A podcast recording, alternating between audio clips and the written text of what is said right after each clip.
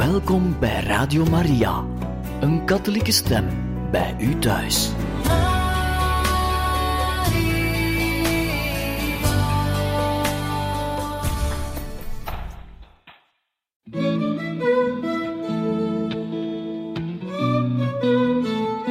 De kerk spreekt. De zorg van een moeder door de eeuwen heen. Een programma van Radio Maria.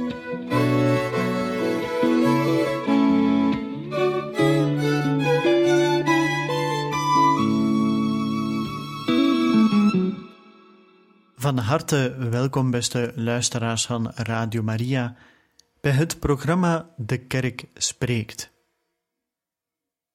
We lezen u vandaag verder voor uit de apostolische exhortatie Reconciliatio et Penitentia, geschreven op 2 december 1984 door de heilige paus Johannes Paulus II en het gevolg van de zesde algemene vergadering van de Bisschoppensynode in 1983.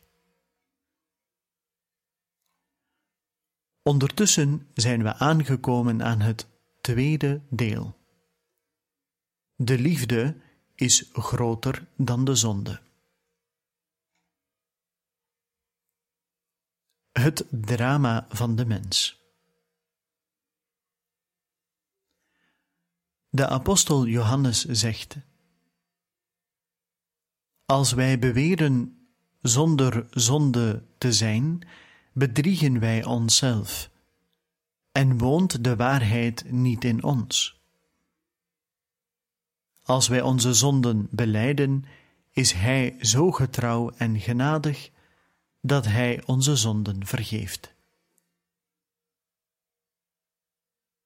Deze woorden bij de dageraad van de kerk, onder goddelijke ingeving geschreven, kunnen beter dan welk woord van mensen ook de beschouwing over de zonde inleiden, die nauw samenhangt met die over de verzoening. Zij raken immers het probleem van de zonde in zijn antropologische dimensie aan, dat zij deel uitmaakt van de waarheid over de mens. Tegelijkertijd plaatsen zij dit vraagstuk in een goddelijk perspectief. Dat de zonde de waarheid oproept van de goddelijke liefde die rechtvaardig is, grootmoedig en trouw, en die zich vooral uit in vergeving en verzoening. Vandaar dat Johannes even verderop schrijft in diezelfde eerste brief. Ook al klaagt ons hart ons aan, God is groter dan ons hart.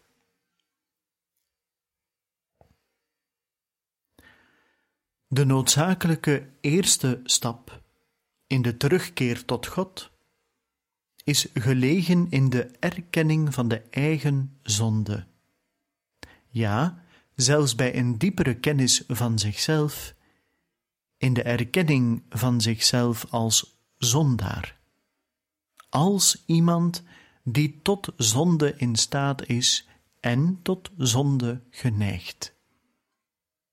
Daarin ligt het bijzondere van Davids ervaring, die, nadat hij kwaad gedaan had in de ogen van de Heer, en door de profeet Nathan terecht gewezen was, uitriep: Ik ben mij bewust dat ik schuld heb. Steeds ziet wat ik begaan heb mij aan. Tegen u, u alleen was mijn zonde, ik heb bedreven wat kwaad is in uw ogen. Trouwens, Jezus legt de verloren zoon deze veelbetekenende woorden in de mond en in het hart. Vader, ik heb misdaan tegen de hemel en tegen u. De verzoening met God vereist inderdaad en brengt met zich mee dat men zich op een heldere en duidelijke manier losmaakt uit de toestand van zonde waarin men geraakt is. Zij veronderstelt dus en brengt met zich mee dat men zich bekeert in de volle zin van het woord. Dat men er spijt van heeft en dat ook laat blijken. En dat men de houding van een boeteling aanneemt, wat hoort bij het terugkeren naar de Vader. Dat is een algemene wet, die ieder moet volgen in de bijzondere omstandigheden waarin hij verwikkeld geraakt is. Over zonde en bekering kan men immers niet alleen maar in abstracte bewoordingen spreken. In de concrete situatie van de zondige mens, waarin bekering alleen maar mogelijk is als de eigen zonde erkend wordt, beoogt het dienstwerk van verzoening dat de kerk verricht steeds de bekering. Het gebeurt steeds om de mens tot kennis van zichzelf te brengen, tot een zich losmaken van het kwaad, tot een herstel van de vriendschap met God, tot innerlijke vernieuwing en tot een hernieuwde toewending tot de kerk. Deze verkondiging van en deze hulp bij de bekering strekt zich niet alleen uit tot het milieu van de kerk en de gelovigen, maar tot alle mensen, want allen hebben nood aan bekering en verzoening. Om dit dienstwerk goed te kunnen vervullen, moet men met de ogen van het geloof ook naar datgene kijken wat uit de zonde voortvloeit. Dat we zeggen, naar wat verdeeldheid, verscheurdheid veroorzaakt. Niet alleen innerlijk in iedere mens, maar ook in de verschillende verbanden waarin hij leeft.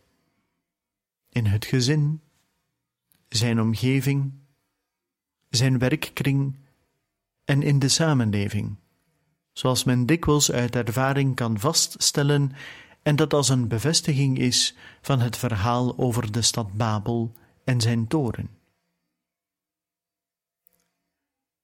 Hoewel de mensen van die stad aan iets beoogden te werken dat een teken en uitgangspunt van eenheid moest worden, raakten ze nog meer verstrooid dan daarvoor, verward in spraak, onderling verdeeld en niet tot overeenstemming en saamhorigheid in staat.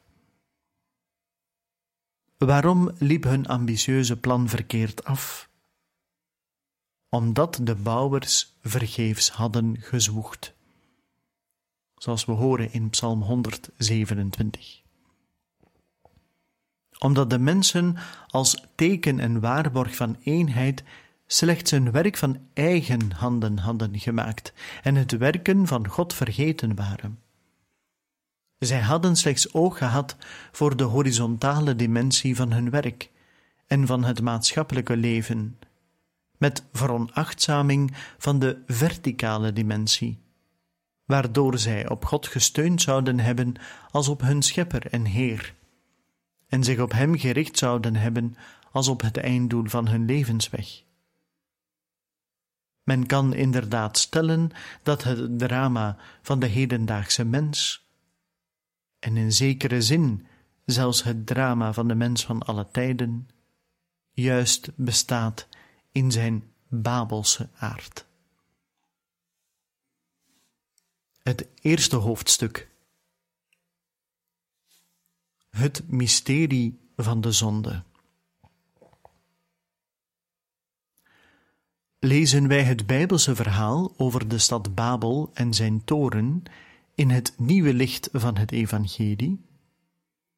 En vergelijken wij het met die andere plaats waar de val van de eerste ouders wordt beschreven, dan kunnen we daar enige inzichten aan ontleden die voor de kennis van het mysterie van de zonde veel waarde hebben. Deze uitdrukking, waarin naklinkt wat de heilige Paulus over het mysterie van de ongerechtigheid schrijft, wil onze aandacht vestigen op al wat er aan duisternis en onbegrijpelijks schuilgaat in de zonde. Dat de zonde een daad is van de vrije mens, wordt niet betwijfeld.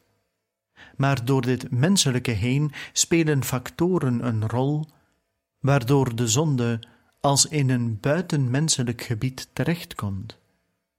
In dat grensgebied namelijk waar de wil en het gevoel van de mens aan die duistere krachten raken, die volgens Paulus zo ver werkzaam zijn in de wereld dat zij haar bijna beheersen.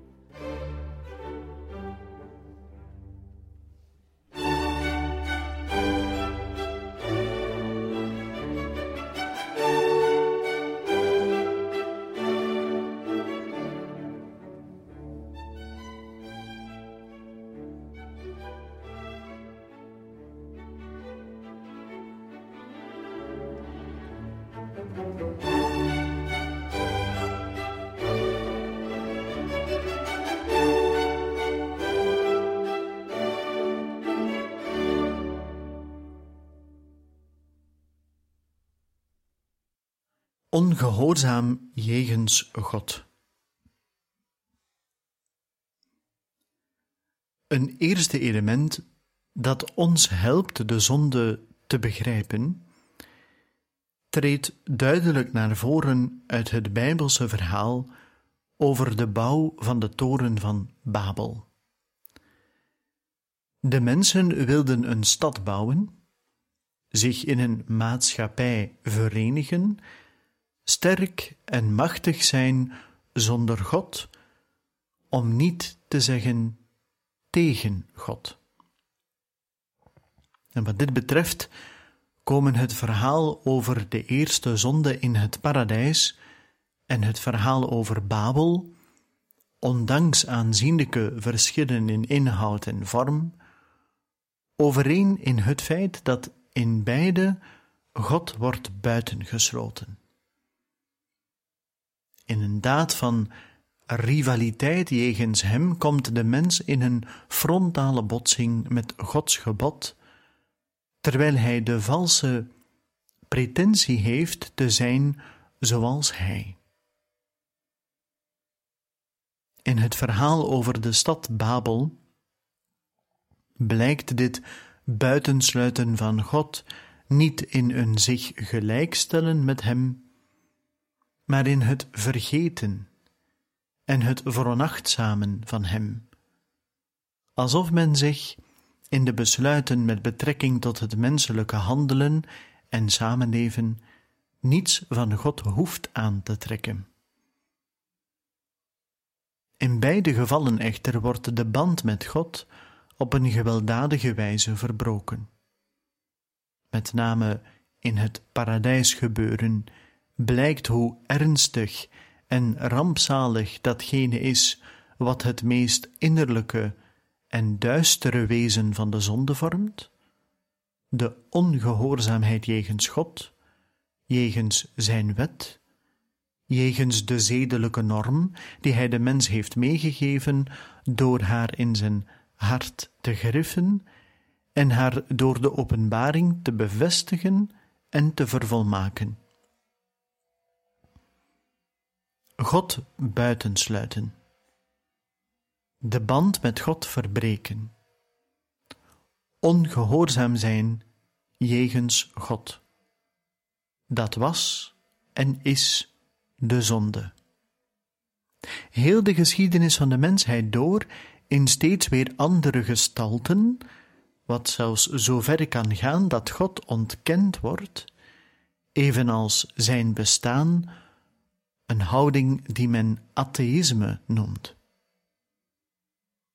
Het is een ongehoorzaamheid van de mens die, handelend uit eigen vrije wil, de heerschappij van God over zijn leven niet erkent, minstens niet op dat moment dat hij Gods wet schendt.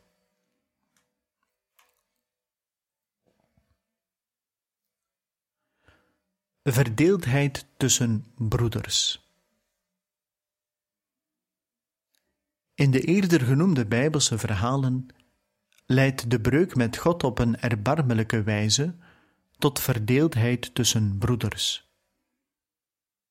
In de beschrijving van de eerste zonde verbreekt de vervreemding van Yahweh tegelijkertijd de vriendschapsband die het menselijk gezin samenbond. Vandaar dat we op de volgende bladzijden van Genesis man en vrouw de beschuldigende vinger naar elkaar zien uitsteken. En daarna de ene broer de ander, die hij vijandig gezind is, zien doden.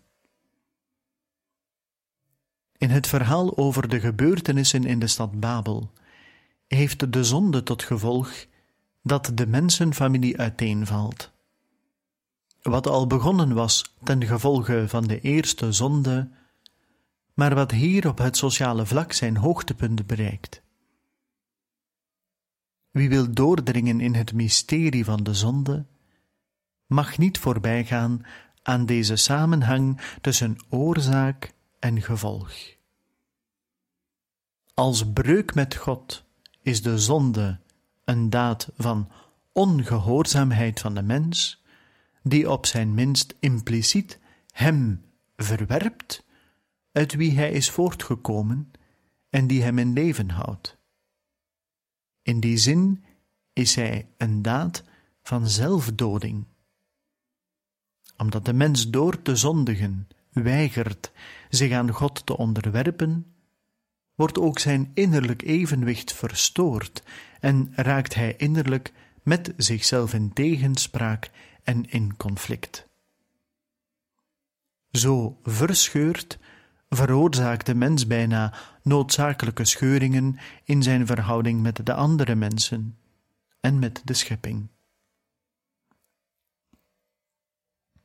Dat is een wetmatigheid en een objectief gegeven dat zich in veel momenten van de menselijke psychologie en van het geestelijk leven laat ontdekken, evenals in de gebeurtenissen van het maatschappelijk leven, waarin de weerslag en de tekenen van innerlijke wanorde gemakkelijk waar te nemen zijn. Het mysterie van de zonde bestaat uit deze dubbele verwonding, die de zondaar zichzelf en zijn omgang met de naaste toebrengt. Vandaar dat men kan spreken van een persoonlijke en een sociale zonde. Elke zonde is van de ene kant een persoonlijke en van de andere kant een sociale zonde, omdat en in zoverre zij een sociale uitwerking heeft.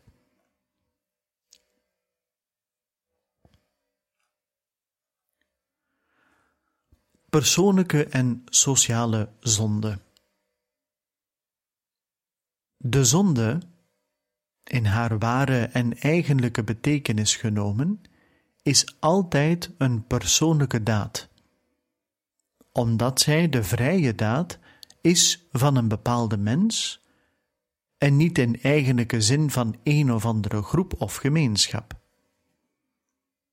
Het is weliswaar zo dat de omstandigheden hem ertoe aangezet kunnen hebben, dat hij onder druk of drang gehandeld kan hebben van allerlei zwaarwegende uitwendige factoren, of zelfs vanuit neigingen, gebreken of gewoonten die met zijn sociale situatie samenhangen. In niet weinig gevallen kunnen dergelijke inwendige of uitwendige factoren zijn vrijheid en daarmee de schuldenlast van zijn geweten in grotere of kleinere maat verminderen. Maar het is een geloofswaarheid, die bovendien door onze ervaring en ons verstand wordt bevestigd, dat de menselijke persoon vrij is. Deze waarheid mag men niet ontkennen, met de bedoeling om de individuele zonde af te schuiven op uitwendige factoren, zoals structuren van de menselijke samenleving, systemen en dergelijke.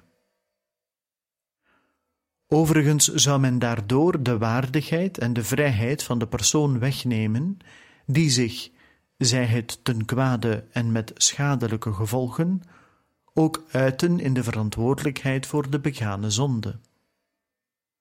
Niets in de mens is dan ook zo persoonlijk en zo onoverdraagbaar eigen dan de verdienste die hij heeft door deugd of de verantwoordelijkheid die hij draagt in zaken schuld.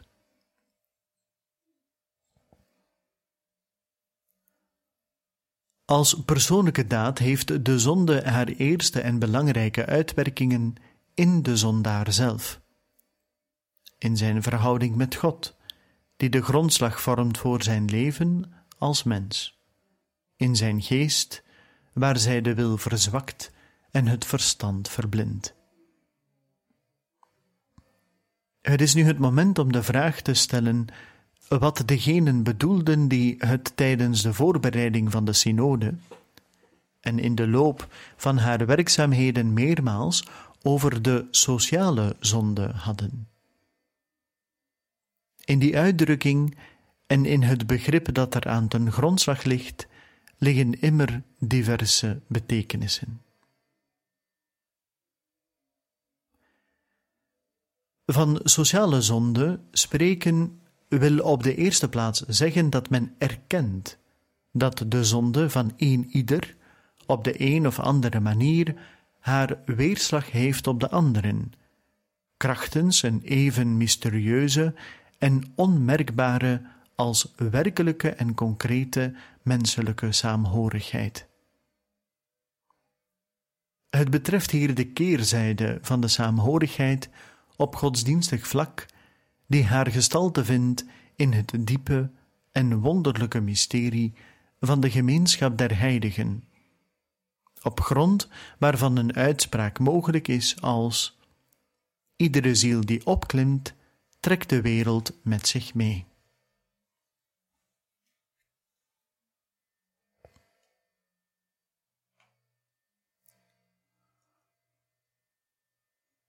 Aan deze wet van opklimming beantwoordt helaas een wet van afdaling, zodat men kan spreken van een gemeenschap in de zonde, waardoor een ziel die zichzelf omlaag haalt door de zonde, met zichzelf ook de kerk en in zekere zin heel de wereld omlaag haalt. Met andere woorden, geen enkele zonde, hoe intiem, verborgen en allerindividueelst ook, betreft alleen degene die haar begaat. Elke zonde heeft, met meer of minder hevigheid en schadelijk gevolg, haar uitwerking op heel de gemeenschap van de kerk en op heel de menselijke familie. In deze eerste betekenis kan aan iedere zonde onbetwistbaar het karakter toegekend worden van een sociale zonde.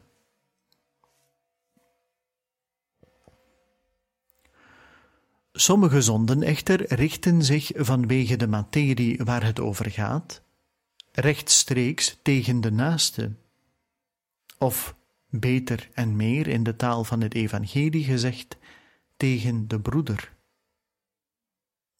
Zij zijn een belediging van God, omdat zij de naaste beledigen.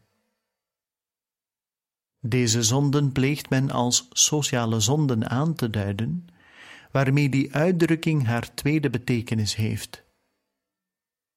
Neemt men de uitdrukking in deze betekenis, dan is elke zonde sociaal, die indruist tegen de naastenliefde, wat onder de wet van Christus des te zwaarder weegt, omdat zij ingaat tegen het tweede gebod, dat gelijk is aan het eerste. Eveneens is elke zonde een sociale, die begaan wordt tegen de gerechtigheid in de onderlinge verhoudingen, het zij die tussen personen, het zij die van de persoon tot de gemeenschap, of van de gemeenschap tot de persoon. Een sociale zonde is ook elke zonde tegen de rechten van de menselijke persoon. Op de eerste plaats tegen het recht op leven, dat van het ongeboren leven niet uitgesloten. Of tegen iemands lichamelijke onschendbaarheid. Iedere zonde ook tegen de vrijheid van anderen, bovenal tegen de hoogste vrijheid om in God te geloven en Hem te aanbidden en iedere zonde tegen de waardigheid en eerbaarheid van de naaste. Een sociale zonde is eveneens elke zonde tegen het algemeen welzijn en zijn vereisten, in heel dat uitgestrekte gebied van de rechten en plichten van de burgers. Sociaal kan ook de zonde zijn door het doen of laten van de kant van verantwoordelijken in de politiek, de economie, of de vakbonden, wanneer deze, hoewel zij daartoe in staat zijn, er niet met wijze voorzichtigheid zorg voor dragen de maatschappij te verbeteren of te hervormen volgens de noden en mogelijkheden van de tijd. Of ook van de kant van werknemers die hun plicht van aanwezigheid en samenwerking niet nakomen, waarop de mogelijkheid van de bedrijven steunt om door te kunnen gaan met de verschaffing van welvaart aan henzelf, aan hun gezinnen en aan heel de samenleving.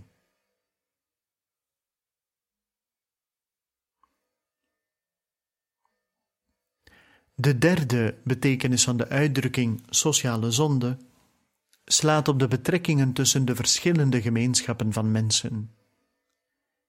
Deze betrekkingen zijn niet altijd in overeenstemming met het plan van God, die wil dat in de wereld rechtvaardigheid, vrijheid en vrede heerst tussen de mensen afzonderlijk, tussen de groepen en tussen de volkeren.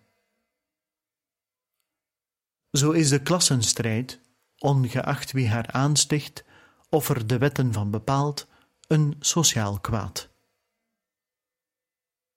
Zo is ook het hardnekkig voorbestaan van de tegenstelling tussen de ene groep van aaneengesloten naties tegen de andere, tussen naties onderling of tussen groepen binnen één en dezelfde natie, een sociaal kwaad. Voor beide gevallen kan men zich afvragen of aan iemand die morele verantwoordelijkheid voor dit kwaad en daarmee de zonde toegeschreven kan worden. Men zal moeten toegeven dat genoemde feiten en situaties waar zij zich uitbreiden of zelfs als sociale feiten dramatische proporties aannemen, bijna altijd naamloos gebeuren, zoals ook hun ingewikkelde oorzaken niet altijd te achterhalen zijn. Vandaar dat de uitdrukking sociale zonde, als zij in dit verband gebruikt wordt, duidelijk een analoge betekenis heeft. Hoe dan ook, laat het spreken over sociale zonde, ook al gebeurt dat in analoge zin, niemand ertoe brengen de individuele verantwoordelijkheid te onderschatten, maar veeleer voor ieders geweten een aansporing vormen om die zondige situaties en ondraaglijke toestanden te veranderen.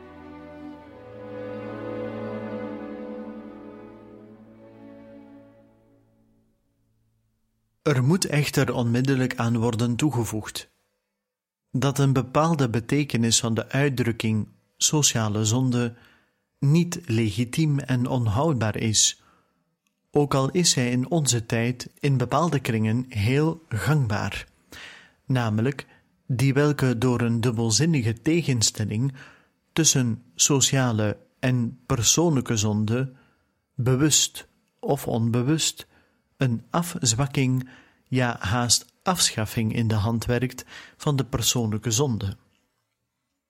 In die zin dat alleen nog de sociale schuld en verantwoordelijkheid worden erkend. Volgens deze opvatting, waarvan men gemakkelijk kan zien dat zij uit niet-christelijke ideologieën en systemen stamt, die wellicht al verworpen worden door hen die er eens de openlijke voorvechters van waren, zou praktisch iedere zonde een sociale zonde zijn, in zoverre zij namelijk niet zozeer op last komt van het geweten van de individuele mens, maar veel eer toe te schrijven zou zijn aan een vage werkelijkheid of een anonieme collectiviteit, zoals de concrete situatie, het systeem, de menselijke samenleving, de structuren of het instituut. Wanneer daarentegen de kerk van zondige situaties spreekt, of wanneer zij bepaalde toestanden of het gedrag van grotere of kleinere sociale groeperingen, van hele naties of van verbanden van naties als sociale zonden aanmerkt, dan is hij zich daarbij bewust en spreekt dat ook uit dat die sociale zonden tegelijk ook de uitwerking vormen, de opeenstapeling en samenvoeging van een menigte van persoonlijke zonden. Het gaat daarbij om heel persoonlijke zonden. Van degene die ongerechtigheid veroorzaakt, deze bevordert of er misbruik van maakt. Van degene die, hoewel hij iets zou kunnen doen ter vermijding opheffing of minstens inperking van een of ander sociaal kwaad, dit nalaat uit vrees, door op een schandelijke wijze te verzwijgen wat hij weet, door verborgen medeplichtigheid of door onverschillige veronachtzaming, van degene die zich verontschuldigt met als reden dat hij de wereld niet kan veranderen, en van degene die moeite en het ongemak schuwt en deze ontwijkt onder het aanvoeren van zogenaamde redenen van een hogere orde. De werkelijke schuld ligt bij personen. Geen enkele situatie is uit zichzelf het subject van zedelijk handelen, zoals dat ook geldt van een instituut, een structuur of een samenleving. Daarom zijn die uit zichzelf nog goed, nog slecht. In iedere zondige situatie zijn altijd mensen betrokken als de eigenlijke zondaars. Dat is zozeer waar dat, ook al kan een dergelijke situatie in haar structuren en institutionele vormen veranderd worden, bij wet of wat helaas vaker voortkomt door de wet van het geweld, deze verandering in feite onvolledig, van korte duur, kortom zinloos en ijdel zal blijken te zijn, wanneer de mensen die direct of indirect voor de situatie verantwoordelijk zijn, zich niet bekeren.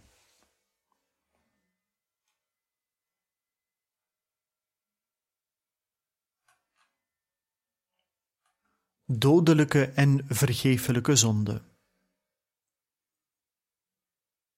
Het mysterie van de zonde heeft nog een ander aspect, waarover de menselijke geest steeds heeft nagedacht. Het aspect van de zwaarte van de zonde. Deze vraag dringt zich noodzakelijk op, en het christelijk geweten heeft ook nooit nagelaten er een antwoord op te geven. Waarom en in welke mate is de zonde zwaar? zowel als belediging van God als in haar uitwerkingen in de mens. De kerk heeft hierover haar leer, die zij, voor wat de wezenlijke aspecten ervan betreft, opnieuw bevestigt, hoewel zij weet dat het lang niet gemakkelijk is dat in de concrete omstandigheden precies te bepalen. Reeds in het Oude Testament gold ten aanzien van niet weinig zonden, namelijk van die welke bewust waren begaan, van allerlei vormen van ontucht, afgoderij en verering van valse goden, de bepaling dat de schuldige uit het volk verwijderd moest worden, wat ook kon betekenen dat hij ter dood veroordeeld werd. Daar stonden andere zonden tegenover, met name die welke in onwetendheid waren begaan, die door middel van een offer vergeven werden. De kerk van haar kant spreekt, mede met het oog op die teksten, al eeuwenlang van dodelijke of doodzonde en vergeeflijke of dagelijkse zonde. Dit onderscheid en deze uitdrukkingen krijgen hun toelichting echter vooral vanuit het Nieuwe Testament, waarin naast de bevestiging door Jezus zelf van de tien geboden veel teksten zijn te vinden waarin de zonden die in het bijzonder bestraft dienen te worden, opgesomd en in krachtige bewoordingen gelaakt worden. Ik wil hier met name twee veelbetekenende en indrukwekkende plaatsen naar voren halen. Ergens in zijn eerste brief spreekt de heilige Johannes over een zonde die tot de dood voert, pros thanaton, in tegenstelling met een zonde die niet tot de dood voert, mij pros thanaton. Het begrip dood blijkt hier geestelijk bedoeld. Het gaat om het verlies van het ware of eeuwige leven, dat volgens Johannes bestaat in de erkenning van de Vader en de Zoon, in de gemeenschap en verbondenheid met hen. De zonde die tot de dood voert, lijkt daar de verloochening van de Zoon te zijn en de verering van valse goden. Met dit onderscheid lijkt Johannes de onmetelijke zwaarte te willen benadrukken van degene wat het wezen van de zonde uitmaakt, namelijk het afwijzen van God, wat vooral gebeurt door geloofsafval en afgodendienst. Dat we zeggen door het geloof in de geopenbaarde waarheid af te wijzen en door God gelijk te stellen met bepaalde geschapen werkelijkheden en deze tot idolen en valse goden te maken.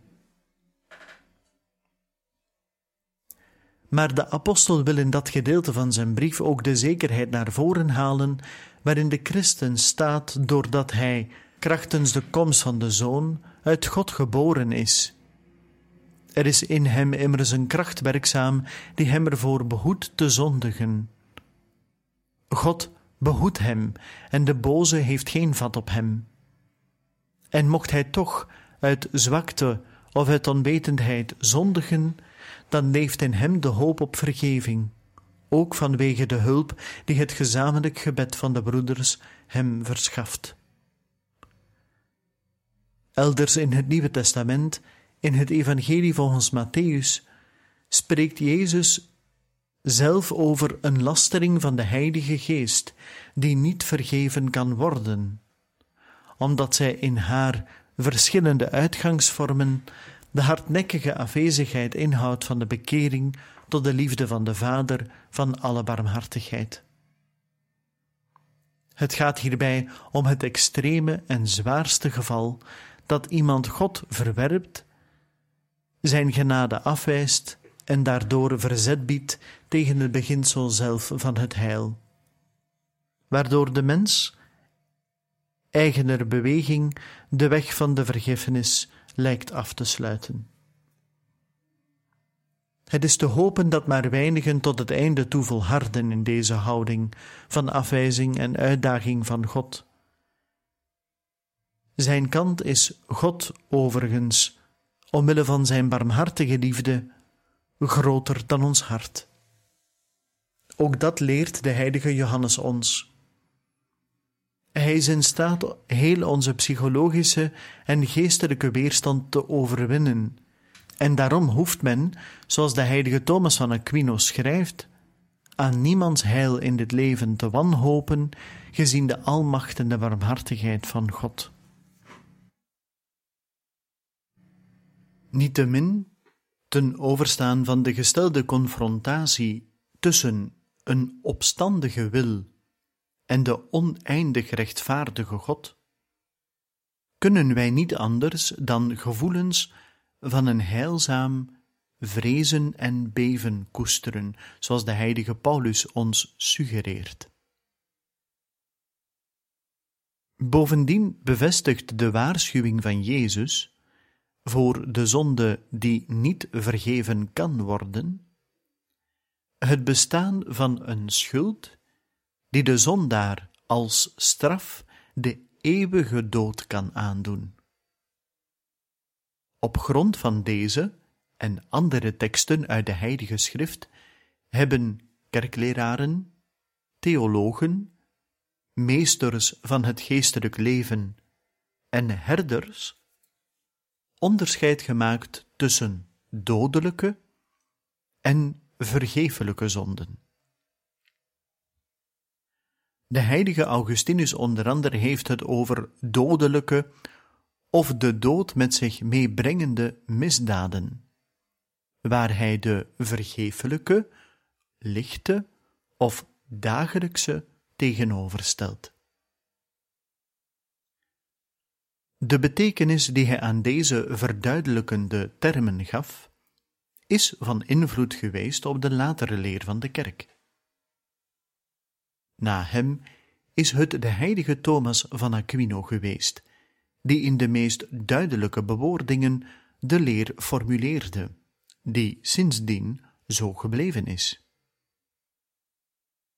In de bepaling en omschrijving van dodelijke en vergevelijke zonden bij de heilige Thomas en in de theologie die op hem teruggaat, komt het bijbelse element en dus ook het begrip van de geestelijke dood uiteraard aan bod.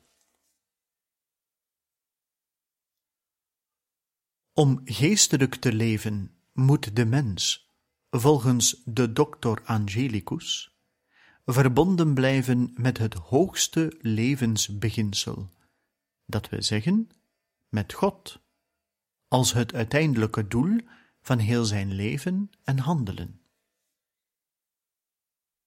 De zonde is een ongeordendheid van de mens tegen dit levensbeginsel. Wanneer nu de ziel door de zonde in zulke ongeordendheid terechtkomt, dat zij zich van haar uiteindelijke doel, van God, met wie zij door de liefde verenigd wordt, afkeert, dan is er sprake van een dodelijke zonde. Wanneer de ongeordendheid echter van dien aard is dat de grens van de afkeer van God niet wordt overschreden, dan is er sprake van een vergeeflijke zonde. De vergeeflijke zonde berooft dan ook niet van de heiligmakende genade, van de vriendschap met God, van de liefde en de eeuwige zaligheid, terwijl dat door de dodelijke zonde wel gebeurt.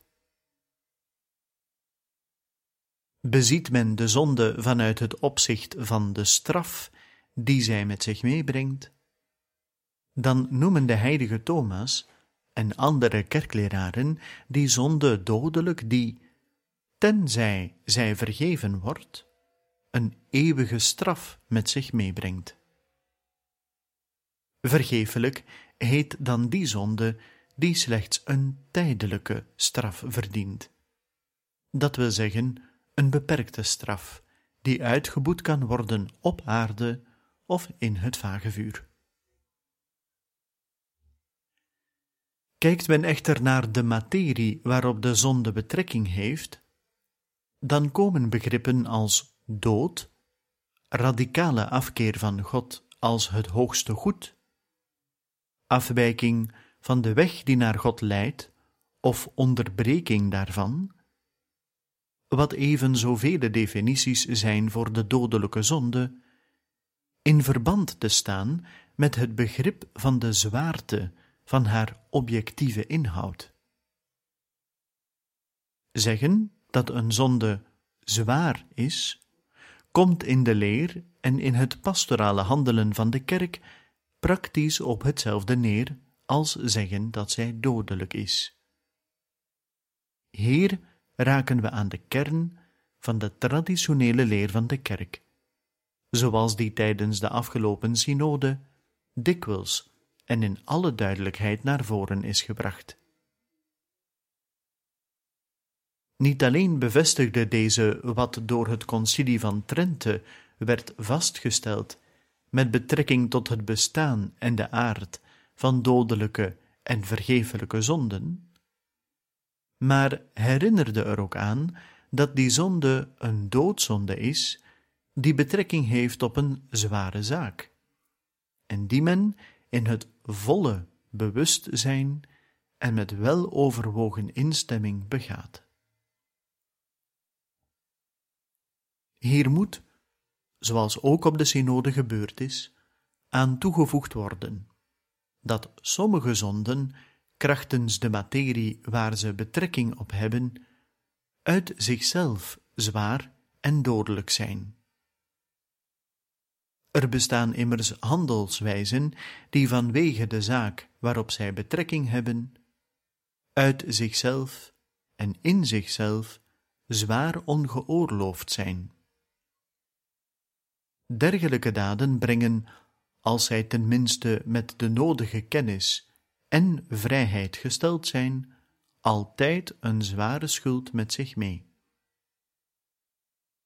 Deze leer gebaseerd op de tien geboden en op de prediking van het Oude Testament, hernomen in de eerste verkondiging door de apostelen en reeds eigen aan het oudste onderricht van de kerk, die haar tot op heden herhaalt, stemt helemaal overeen met de menselijke ervaring van alle tijden.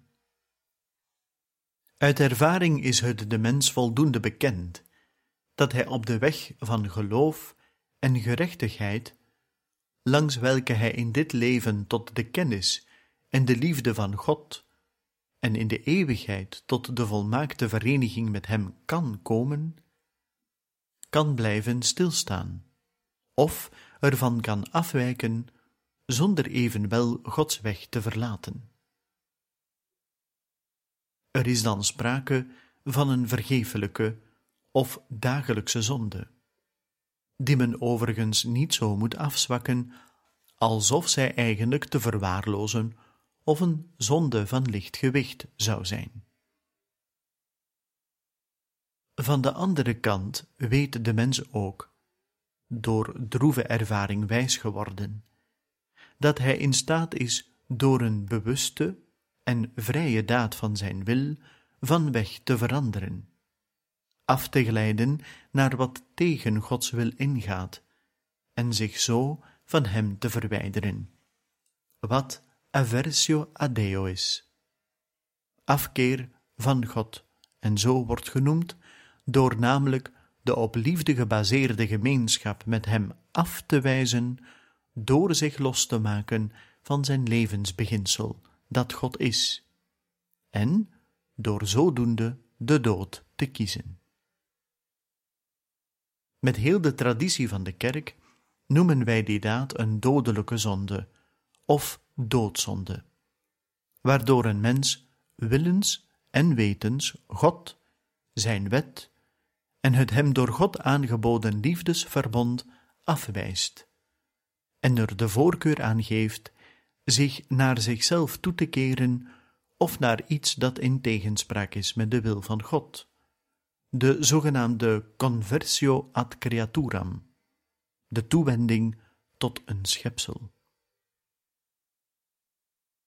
Dat kan in directe en formele zin gebeuren, door de zonden van afgoderij, geloofsafval en atheïsme, of op een gelijkwaardige manier door ongehoorzaamheid aan de geboden van God in een zwaarwegende zaak.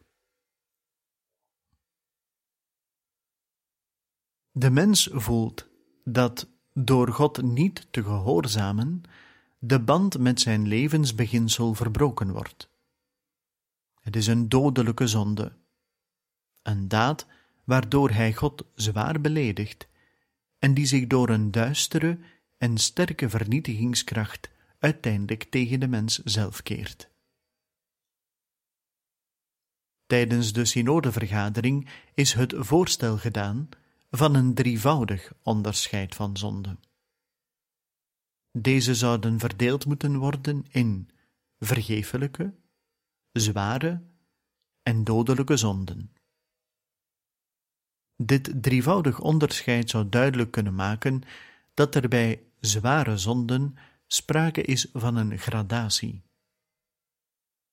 Niettemin blijft waar dat het wezenlijke en beslissende onderscheid hierin bestaat dat er zonde is die de liefde vernietigt, en zonde die het bovennatuurlijke leven niet wegneemt. Tussen leven en dood is geen middenweg. Eveneens moet men vermijden de doodzonde te herleiden tot de daad zelf van wat men tegenwoordig een fundamentele keuze tegen God noemt, waaronder men de uitdrukkelijke en formele verachting van God en de naaste verstaat. Immers, ook wanneer de mens, wetens en willens, voor iets kiest dat een zwaarwegende ongeordendheid inhoudt, begaat hij een doodzonde. In zo'n keuze ligt immers de verachting van het gebod van God, de afwijzing van Gods liefde jegens de mensheid en heel de schepping in feite vervat. De mens verwijdert zich van God en verliest de liefde. De wezenlijke gerichtheid van de mens kan dus door afzonderlijke daden veranderd worden. Ongetwijfeld kunnen er in psychologisch opzicht heel complexe en ondoorzichtige omstandigheden zijn, die van belang zijn voor het bepalen van subjectieve toerekeningsvatbaarheid van de zondaar. Maar vanuit de sfeer van het psychologische dat men in zijn beschouwingen moet betrekken, mag men niet de stap zetten naar de vorming van een theologische categorie als die van de fundamentele keuze, die dan zo verstaan wordt dat daardoor het traditionele begrip van de doodzonde in zijn objectieve aspect veranderd wordt of betwijfeld. Hoewel elke oprechte en wijze poging om het psychologische en theologische mysterie van de zonde te verhelderen, waardering verdient, heeft de kerk toch de plicht om allen die er zich in verdiepen eraan te herinneren, dat het noodzakelijk is trouw te blijven aan het woord van God, dat ons ook over de zonde onderricht, zoals zij hen ook voor het gevaar moet waarschuwen, dat door hun werk het zondebesef in de wereld van deze tijd zou kunnen afnemen.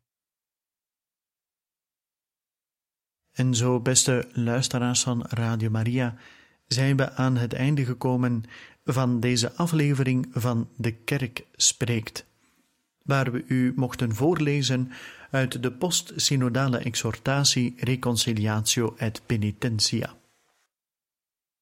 Volgende keer gaan wij verder hiermee en komen we aan het laatste deeltje van het eerste hoofdstuk en spreekt de heilige paus Johannes Paulus II over het verlies van het zondebesef. Dat is voor een volgende keer. Bedanken u van ganser harte voor het luisteren en graag tot een volgende gelegenheid.